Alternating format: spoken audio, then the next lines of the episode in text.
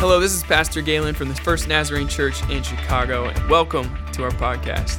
Hey, before we hear the message today, I simply wanted to say that no matter where you're at, we're glad that you're listening today. We hope this message will inspire you, instruct you, and help you grow in your relationship with Jesus. And if you live in the Chicagoland area, maybe this is the first step for you joining us in person sometime. Or if you want to, you can always check out our online live services every Sunday on our website at firstnaz.cc. Thanks again for joining us. Enjoy the message. Thanks, Pastor Galen, for the intro. Again, he mentioned in the first service to ask people to sit back and relax. Today's a heavy one, so let's start off. Let's take a deep breath, but please don't breathe out of your mouth and just cover the people in front of you. So it feels good sometimes, right, to just slow down. And so there's your moment of relaxation before we have some fun. If you missed last Sunday was an awesome opportunity for you to hear what's happening inside the life of this church. It's hard for me to preach the Sunday after that. And what I'm talking about is we got to hear all of the things that we as a church were able to do in 2022, the different ministries, the different groups that took place, and to be able to celebrate some incredible victories. And that's because of your faithfulness and making this a priority, but also to share your story. And so I'm so grateful for so many of those who choose to continue to make this place their home and welcome in people from our community so that this place is home for them. I'm so grateful to be at a church like this that cares about our community, and the community boundaries don't just stop with the city boundary. I mean, to be able to say that we are a church that goes everywhere, literally everywhere across the world is so cool. And so I'm with you, and I'm grateful for the opportunity.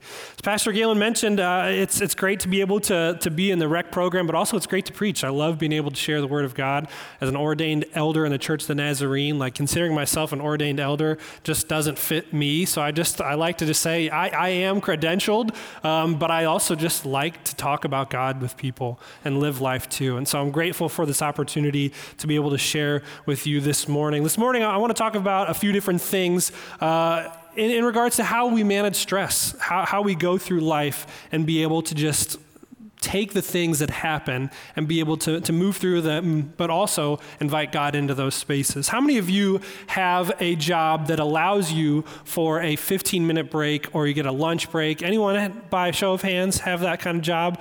Way more than the first service. I'm just shocked.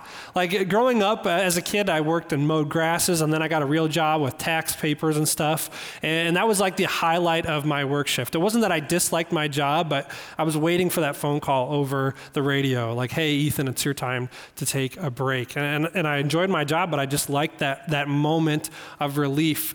Just this last week, last Wednesday, I was sharing with the worship planning team the direction of my sermon. I was really, really excited to talk about give me a break and talk about the blessings of how God provides in all the chaos of life, only to less than 24 hours later have a conversation with my office manager, who was incredible, who is turning in her resignation, and talk about a punch to the stomach. That was it. Like, I wanted to lose my lunch. It was that bad.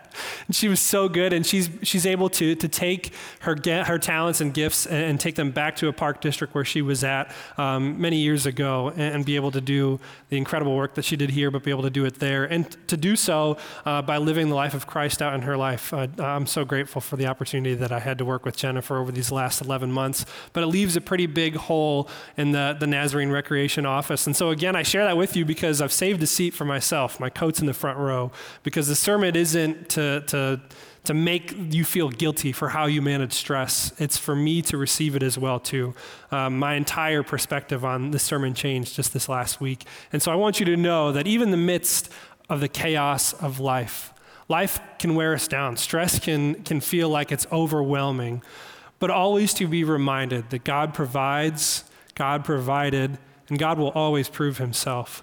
As selfish as that moment was for me to stand there and ask God for a break, I am provided with that promise that God is always there. And so today, as we step into this time together of give me a break, maybe you've been at the end of your rope when you're just saying, all right, God, what now? Like, seriously? Like, give me a break. Or maybe you're on the opposite spectrum, side of the spectrum, where David is at the end of 2 Samuel, where he's telling God, thank you so much for providing. We'll spend a little bit of time in 2 Samuel 22, 3 through 7. But before we could even get into there, I felt like the need was there to go with you over the first 50 chapters leading up into that in 1 and 2 Samuel. So open your Bibles. We're going to be here for a while. I'm just kidding. I'm going to move through 50 chapters of the Bible as fast as I possibly can. Just a few weeks ago, Galen talked a little bit about the story of David and his shortcomings and how he put himself in a position where he shouldn't have been in the first place, saw something he shouldn't have saw, and then continued to act on that moment of sin and how the stress that would come from that influenced his life and his decisions, but also put him in a pretty awkward position to be in. But before we even got to there, we'll start off real quickly. There was this giant and the Philistine army making fun of God, and David comes up on the scene, and David's the scrawny little shepherd boy, and he didn't like him talking about his God or his mom, so he was going to do something about it. And so he went and he got what he knew, and that was some stones, 5 stones, and a sling. And he was like, I'm ready to do some work. And so here he is, sneaks down in this valley, battles against Goliath, kills him, but not only does he kill him, he takes Goliath's sword, cuts his head off, and is just like parading it like he's the man. A showboat, probably right there is where David would have begun to add some stress into his life that wasn't needed. But again, that sets the stage. So then the same king that was excited to send David out into this battle, Saul, finds out that David obviously defeats Goliath, and then people are worshiping David. They're excited for him. So what does Saul do? Saul gets jealous, and he's like, okay, I'm going to kill you now. So he sends his own son, Saul sends his own son, Jonathan, to assassinate David. What does Jonathan do? He tells David, yo, I'm coming to assassinate you. You got to run. Great. That's awesome. So now he's got a friend in the same guy that was trying to kill him. So David starts to run for his own life. And so some time passes by and David is hiding. And then David has the opportunity where he could have taken advantage of it and gotten back at Saul, but he chose not to. Then Saul is continuously trying to kill David. David has opportunities again. And then the army is continuing to fight the Philistines. Saul doesn't want the Philistines to kill him because Saul gets wounded. So what does Saul do? He falls on his own sword, takes his own life. So then there's this void. And then David steps into the position where he's king. There's more fighting. Again, I could read all 50 chapters if you want me to, but I feel like this synopsis is going to get us to the place where we need to be today. David is king. David commits adultery. David kills the woman's husband that he committed adultery with. David calls out for it from a prophet named Nathan. Nathan tells him the story of someone who's taken advantage of someone, and what does David do? He's like, okay, let's figure out who this dude is. And Nathan's like, that's you, man. And he's like, you're right, it is me. And David could have done a variety of different things. He could have said, wrong David, wrong King David, nope, not me, you must be thinking of someone else. But instead, he completely accepted it. More fighting takes place. There's family issues that arrive, and David just continues to find himself running away. David fights again. David begins to write songs and poems and ballads, the new summer hits of the 800s in BC. More fighting takes place. There's more giants. David and his men end up fighting 4 more giants who are brothers with Goliath. Let's do the math there. How many giants is that? 5, 4 plus 1, way to go for all of you who answered the question correctly. How many stones did David take from the stream? Do you remember? 5, man, God's good at math, right? It doesn't even say in 2 Samuel 21 how he slayed those giants, but I'm just going to say if he took 5 stones and there were 5 giants, I think those stones were involved. But it's just awesome. All this to point out to say that David's life was pretty stressful. And you might for a moment say, I'm with David. Maybe you're not having literally a physical enemy or having to fight giants, but maybe the stresses of life can often feel like that. When it feels like there is someone that is completely out to get you, or the stresses of life just are constantly surrounding you and you find yourself constantly running away and having to retreat, which all of this, we know that David's life was full of stress from both decisions that he made, but also the stresses of life from just the everyday things that he would go through, which leads us to where we are today, 2 Samuel 22, verses 2 through 7. You can read with me. It says, "The Lord is my rock, my fortress, and my deliverer. My God is my rock, in whom I take refuge, my shield and the horn of my salvation. He is my stronghold, my refuge, and my Savior. From violent people you save me, and I called to the Lord, who is worthy of praise, and have been saved from my enemies. The waves of death swirled about me, and the torrents of destruction overwhelmed me. The cords of the grave coiled around me. The snares of death confronted me. Yet in my distress, I called to the Lord. I called out to my God. From his temple, he heard my voice. My cry came to his ears."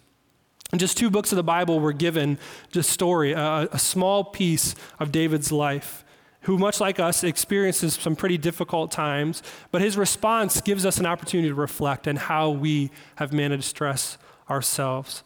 See, when stress starts to creep in, the cracks from the pressure begin to be made known. And not only are they made known to us, but oftentimes they're made known to the people around us. And how you respond often is how people know you are stressed out. I could have a terrible day and not say a single thing, and my wife will step 2 feet in the door and ask what's wrong. And I'm like, I didn't even say anything. Like, I didn't even look at you. And she already knew. It's something about that motherly instinct. And your parents know as well, especially your mom. If something was going on, she knew about it, whether you wanted her to know or not. But there's something about that other people can just sense when life is difficult, when you're going through it. Raise your hand if you've ever broken a bone before. Anyone break a bone? Most of us. Raise your hand if you haven't broken a bone. Man, I need to hang out with you guys. I mean, I feel like I've broken about every bone in my body, ribs, fingers, feet, a tooth, a heart. I mean, I've broken it all. And that's how I feel like I know I'm getting old. I remember just recently when I broke my tooth, I could crush any bag of popcorn. You name it, I could crush it. And then you get down to the bottom and there's those kernels that are like 1/3 of the way popped. You know which ones I'm talking about. You guys eat those too? Until you crack a molar and then you're like, yeah, I'm done. I just can't do it. It was just weeks before my wife was getting ready to give birth to our second daughter, Marlo.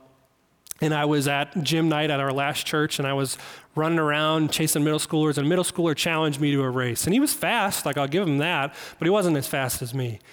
And so I was like, Jaden, I promise you, you don't want to race me. You're going to lose. And so we raced. I gave him a head start to the free throw line, the opposite end of the gym, beat him in a race. But at the end, his friend saw that I was winning and tried to step in front of me. I stumbled, fell, and slammed my elbow into the cinder block wall. And that's how, as a grown man of 29 years old, I broke my elbow racing a middle school kid just so I can prove to him that I beat him. And I remember going home and like my whole world was like this. And I knew I physically can't see that I broke my arm, but I broke my arm. So I tried to sleep on it. Literally, I tried to sleep on my arm. And at 2:30, I wake up and I'm like, Casey, this baby could come at any moment, but my arm's about to fall off. Like, they're going to have to cut it off. So I go to the ER and they're like, all right, we're going to run some x-rays. And so I'm like, cool. I put it on the thing. And they're like, no, we got to flip it over. And I'm like, if we flip this over, I'm going to flip off this table. Like, I'm done. I'm going to pass out from the pain. So they take the x-ray and the x-ray comes back and he comes back, yeah, you have a stress fracture. I'm like, okay, cool. So yeah, I get the cast and all that. He's like, oh, you get a sling for 10 days and then just kind of take care of it. And I know what people are going to think, right? I'm going to tell them I broke my arm and I'm in a sling. Like, how does that look? They're going to say you didn't break your arm. But if let me tell you this, any doctors in the room, a few of them maybe, if you've got a stress fracture, you broke a bone, okay? I don't care whether or not you've got a cast, I don't care if it's a stress fracture of the big toe, you broke that bone and you deserve to let people know it happened. And so it hurt. It really hurt and I struggled with it. But after 10 days, they made me give this cast, or not even a cast, but just a sling. And like I had to pretend like nothing ever happened, that I didn't just break the tip of my elbow running after a kid. And it was, I really broke my bone. But I knew that even though on the surface, I couldn't see the physical reaction other than the bruised and then the embarrassed nature of breaking my arm, racing a kid, I knew that my bone was broken. And it's similar to the stresses of life, right? Oftentimes, people can't necessarily see the cracks because we might be able to conceal them pretty well. But over time, it becomes more and more clear to those that are around us that something is happening. How many of you are familiar with Bob Ross, the artist, the painter? Maybe some a great quote. Many of us. What are some of his things that he says? Anyone remember? Happy trees, right? He'll just take something that is like, it literally looks like a piece of chewed up Tootsie Roll on a paper and you're like, oh, it's gonna be a bush or a tree or a shrubbery. And I've got a quote of his that I don't know if I agree with based on the response of David and really just overall my frustration in life. This is what Bob Ross, he says, ever make a mistake in life? Let's make them birds. Yeah, they're birds now. Like that's not how it works, right? Ever make a mistake in life? Nope, it's just a bird. Like, even if you painted over whatever mistake you made, underneath that bird lies something else, right? A mistake. And what happens over time, have you ever painted over something in your house? There was like a rust mark, you painted over it, and like 3 months later it comes back, and you're like, I thought I painted over that. Like, that's similar to what life is like when we try and mask and hide the stresses of our life. You might cover it up and call it a bird, but eventually that bird's going to look like it's dead or dying, and the paint's going to come through. And that's just the fact of the matter. And even if you've masked it and no one can tell that there is a dead thing underneath there, something inside of you is going to struggle from it. See, for David identified that crack in his life, but he didn't just notice it. He gave it to God. Look what he said in 22 verses 2 through 3. The Lord is my rock, my fortress, and my deliverer. My God is my rock, in whom I take refuge, my shield and the horn of my salvation. I really kind of find it funny that David would use that word rock again to define God. Remember, he had just defeated Goliath with the rock, always found himself retreating and hiding in places, probably surrounded by rocky areas. David was all about that rock life. His life was rocky, and the rocks of his life might have been full of moments of firm foundation when he relied on God, but also was full of moments where these rocks had cracks in it, from the decisions of himself as well as some of the things that he faced in life. But for David, he didn't always have to just ask God for a break. God would provide it. And again, maybe you find yourself in a similar position, like life has been great, and anything that comes at you, God provides, and he is good. And that's where I was at. Like, I was there until last Thursday, and everything changed. I remember going through life, and I remember the times of my life when I've tried to hide stress, or I've tried to just fill it in with whatever I could, only to find myself in an even more difficult position, more exhausted from wherever I had been. See, David didn't just say these words in 2 Samuel 22. If you look at the first two verses, it says that David sang this song to the Lord from the day that he rescued him. See, David sang the song. So if David were to sing these verses that we had just read, based on his past experiences and what he refers to God, I'm almost positive that if David were to sing this song, it was more than likely a rock song. That was a terrible joke. And thank you for many of you who laughed at it. As Galen became the senior pastor, his jokes have gotten really bad. And so I tried my best to give him one that was probably close to there, and that one was bad. But for those of you that laughed and thought it was funny, thank you for playing with me. You win. Thank you. But see, the stresses of David's life, they might start off small, and maybe for in your own life, they start off small, but over time, these cracks become more and more visible. And rather, if we leave them unaddressed, they get wider and bigger and becomes more noticeable. And whether you cover it up with a bird or makeup, or you do something to try and fill in whatever it is that you're doing, or whatever it is that causes stress, you're only gonna find yourself feeling crushed. I remember I grew up and there was a wooded area behind my house that I loved to explore. We found a homeless camp in there. There were railroad tracks. It was a really great place to be as a kid. And in our woods, if you're anything like me, when you step into the woods, you're looking for one thing, and that's a dead tree to push over. Anyone have that desire to push a dead tree over? A few people, and thanks for being with me, but I walk into the woods and that's the first thing I'm looking for. I'm pushing a dead tree over, and I'm doing the forest a favor, right? You don't want the birds to build a nest on there. You don't want someone walking through there and a swift wind come and it just hits them on the head. But for me, I had some friends over from school and I was showing them the woods, showing them the lay of the land, and I saw a dead tree and I was gonna show them my superhuman powers. And as I pushed this tree over, things were going great until the top half cracked and broke off, fell and just destroyed my face. Like, it hurt. And I was crying on the inside and not on the outside. And some things in life were meant to be broken in, but my head was not one of them. And if you know exactly what I'm talking about, some things in life were designed to literally have a constant process of something that does something beneficial for this by either stripping it down or seasoning it. Does anyone cook with a cast iron pan in here? A few people. A lot of respect to you guys. I have no trust in myself to be able to properly maintain a cast iron skillet. I mean, it's a process just to be able to use it. You have to go through this multiple seasoning process of heating and letting it cool and oiling and all this stuff. Like, if I'm buying something, I just want to use it right away. But for you guys, you have to go through the whole process, then you have to maintain it. How about your favorite baseball glove? Or for some of you, you know where I'm going here, that favorite spot on the couch, the recliner. Like you sit in it and it's comfortable, it's good, but it's gonna take some moments to really get to where you want it to be. And for David, he experienced a very similar thing, but it came from a response of him having to go to God in the difficult times. Look what he says in 2 Samuel 22, verse 4. I called on the Lord who was worthy of praise, and he saved me from my enemies. We know based on that small recap over those 50 chapters that David, the amount of times that people were out to kill him, the times that he faced those 5 giants, he was surrounded by trouble and he had to call out onto something. The times that he called out on his own self and his own strength only led him to a place of failure and even more stress. But he called out to God. See, this was a practice that David had to learn, and we also know that when he relied on those strengths of himself, he found himself in a predicament where his identity would change. He would move from being the man after God's own heart in the eyes of the people, or the strong leader, the fierce warrior, the one who killed thousands of men, to being known as an adulterer, a murderer. But when he called upon God, regardless of his obedience or not, God answered. For some of us, we needed to hear that today, that when we face moments of stress, how do you call upon God? What is it that you do to stop for the moment and ask God to enter into this place? See, this practice becomes easier when we continuously do it, but we have to start somewhere. Look for those moments of stress in your lives right now. And maybe for some of you, it's not easy or it's not difficult to find whatever that stress is. Maybe it's a specific person. Maybe it's a situation at work. Maybe it's just the overall flow of life. And pointing out and finding those areas of stress isn't hard at all, and they come to mind pretty frequently. But how have you asked God to enter into that moment? I know exactly what it's like to go through something and completely forget to allow for Jesus to join me in giving direction to my life, especially in moments of stress.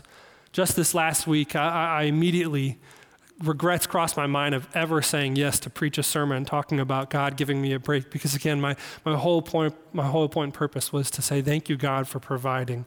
And here I was in a moment where I'm like, seriously? Come on, man, give me a break. But rather than letting that emotion continue to run how I felt about the situation, I allowed for God to step in, allowed for his peace to overwhelm me. And I know, yeah, as overwhelmed as I feel right now, I know that God will provide. But would you pray with me in that moment as you go throughout your own stresses of life, knowing that I'm praying with you? Maybe this week you feel led to share on that prayer request in the app to let us know how it is that maybe life is stressful right now, that we can join with you in prayer. On Mondays, again, I share that with all the time. On Mondays, when that prayer list comes out to us, and as pastors, we have the opportunity to pray for those things. We're with you in that journey.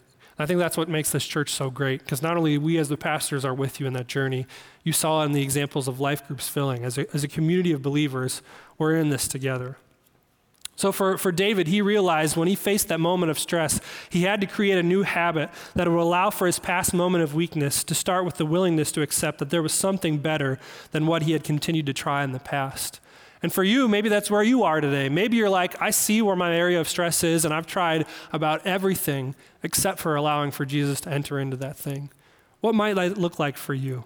How might your response to the stresses of whatever it is that are causing you to feel broken and empty and feel like the pressures of this world are getting to you? What might that look like for you to allow for Jesus to enter into that moment? I had a conversation with one of you out in the lobby after the first service to talk about really how stress kind of ruins lives. And oftentimes it feels like it's so exhausting. And the beauty about this relationship with Jesus when it comes to stress, Jesus isn't standing there wondering, when are you going to get over whatever it is that you're stressed out about? Jesus is standing there with you, wondering, how are you going to allow for him to enter into that situation so he can walk through it with you? Do you believe that today? I know I've spoken from experience of the times where I've tried to get through whatever it is that I'm going through, and the pressure of everyone else telling you, just get over it, move beyond it, it's not that big of a deal. But it weighed heavy in my heart. And Jesus is not like that. He stands there with you in the moment, whatever it is that's stressing you out, whatever it is that is causing pain, whatever it is that is taking energy away from you. And he's standing there with you, wondering, how are you going to let him in? And how are you going to trust on him to prove himself true? I want you to visualize that for a second. Instead of walking through the stresses of life by yourself, only to find yourself in something that you can't handle and then look and turn to try and find God wherever he might be in the middle of that moment, what would it look like if you let God lead and you held on? Would it be a sign of weakness for you, or would it be a sign of strength, knowing that your own decisions haven't led you in a position where you're able to overcome whatever it is that you faced in the past? by relying on God and by trusting that Jesus is leading you doesn't mean that you're not going to experience stress. It just means that you don't have to face it alone and you've got someone to hold on to. It means that you've got a church and a group of individuals that are here with you that, like myself, as I've saved myself a seat today, going through the same stresses of life as you are. That stress might look different, it might have a different name, but I too feel it. Have you ever jumped the tracks of the railroad tracks with your vehicle before? I remember my dad gave me so gratefully his GMC Safari van, and it was a great van to have in high school. And there were a pair of railroad tracks, and I had a good friend of mine, and we thought it'd be a great idea to jump the railroad tracks on my GMC Safari. And I saw the water bottle that was on the floor of my van touch the ceiling and hit back down on the floor. And we looked at each other, lucky to be alive, going 70 over that railroad track, to like 2 days later, my dad asking, hey, I noticed the shocks are a little bit loose. Is there any explanation to that? And I was like, nope, not sure what you're talking about, but it's a great example because oftentimes when we allow for the stress of something, whatever that moment is, thinking that it'll only have just a small influence on whatever it is that we're going through, oftentimes it'll have a long, life-lasting implication to whatever it is that we faced. And in that moment of me jumping that track, it reminds me to slow down, that some of the stresses in our lives, when they come, are almost like speed bumps.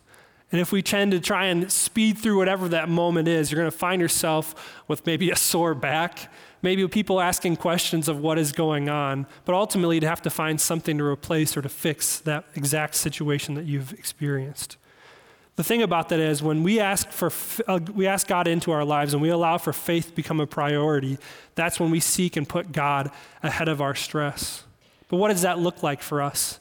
For us, it looks like making church a priority when weekly gatherings become more critical and less than just a possibility. Prayer becomes an important way and essentially is like a spiritual timeout for us for whenever we experience stress. When we seek accountability from someone, it becomes more of an encouragement rather than an embarrassment to the things that you're facing. When you take pride in taking care of yourself, it shows that you want to be the best you for whoever God puts in front of you, even if those people that are in front of you are the exact people that are causing the stress in your life that is hurting. See, some of the stress that enters into our lives, we've put there by our own selves. Others have been by the mistakes of other people or the struggles of this world that we face. But if we allow to continue for it to occupy the space in our life, we push God further and further out of the places that we need him the most. But instead of ignoring that voice that tells us to get rid of the stress causing the decisions in our lives, what might our lives look like if we allowed for God to enter in and break it off, to completely remove it? For some of you, that might mean to make a decision to get rid of doing something that you've done for years, and it's been a way that you've managed stress in the past, but only find yourself feeling more and more stressed out. For some of you, it's maybe breaking something off and allowing for God to step in and give you a new habit, similar to what David did. Look back at what he did in verses 5-7. It says, the waves of death swirled about me, the torrents of destruction overwhelmed me, the cords of the grave coiled around me, the snares of death confronted me, but in my distress, I called to the Lord. I called out to my God, and from his temple, he heard my voice, and my cry came to his ears. The waves of death surrounded him. They weren't just the actions of the people, they were sometimes even the actions of his own decisions. But in his distress, what did he do? Did he ignore the mistakes that he had made? Did he try and cover it up and just call it a bird? Did he just hope that the reality of the stress that he was facing would just completely disappear? No. David called upon God. In the stress of your own life, in the day in and day out grind, when some things seem heavier than others, when days are great and other days are the worst day that you could ever experience, call out to God. Rather than have to face whatever it is that you've experienced by yourself, by allowing God to enter into that moment, not only are you asking God, would you give me a break, but you are confident that God is going to provide. And again, I can't reiterate it enough. I sit in the same seat as you, unless it's today when I'm preaching. But today's message was for me too. To be able to say, God, I know that life is difficult. And I know that you've provided for me in the past. You always have, and you provide for every single one of us. And oftentimes your provision isn't what I was hoping for or the experience that I was hoping to go through, but I know full well that you are with me. And for some of you, you need to hear that. Not only that, but that God hears you, similar to what David understood. That God heard his cry, even in the midst of his disobedience, even in the midst of when the chaos of life surrounded him. God heard him. Not only does God hear you, but he notices your stress moments. He sees the cracks. He sees the opportunities when you've desperately wanted him to enter into your life, but maybe you've held him at a distance. But today he's calling for you to receive him as he hopes to bring you guidance, and discernment, and wisdom. And maybe he'll give you the peace that you need to be able to manage the stress of whatever it is that you're facing. But not only that, he's hoping to point you in the areas of the life of your life that don't belong. Not only so they just become known to you, not only so you can just fill them in, but to remove the things that don't belong. And Jesus did this for us. When you walked in today, you received a cup for communion. Communion is an incredible way for us to remember the life of Christ, the example that he lived. But more importantly, it's the opportunity for us to receive salvation, to be reminded of that cost for us.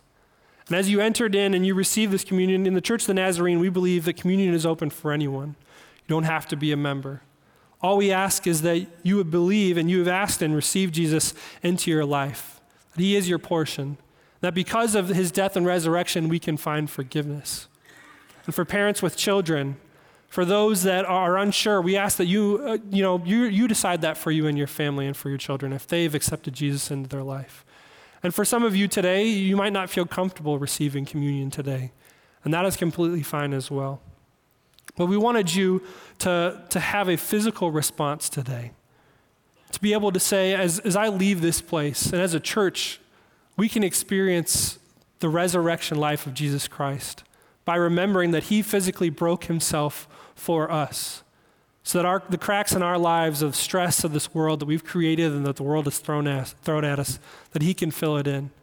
But not only that he would continue to provide new habits for us, is just as we receive communion together, that we would be reminded of new life and resurrection in Jesus Christ. And today, as we get ready to receive communion together and respond, as the worship team will play a song for us, would you look at the stresses of life and see, have I allowed for God to enter into them? Can I create new practices that would allow for God to be first in those moments? And can I create new practices and get rid of some of the things and allow for Jesus to enter into that space? Hey, thanks again for joining us for the First NAS podcast. If you're interested in what your next step in growing your relationship with God might look like, I'd encourage you to visit us at firstnaz.cc/engage, or you can download our app from the App Store, First Nazarene Church. And there you can let us know if you've made a decision for Jesus, or you can also find practical resources to help you grow closer to Jesus. I'd also invite you to subscribe to the podcast if you're not already, to make sure that you've always got the latest content. And if you want to, feel free to share this on your social accounts. You never know who else might need to hear today's message as well. Well, thanks again for joining us. Have a great day.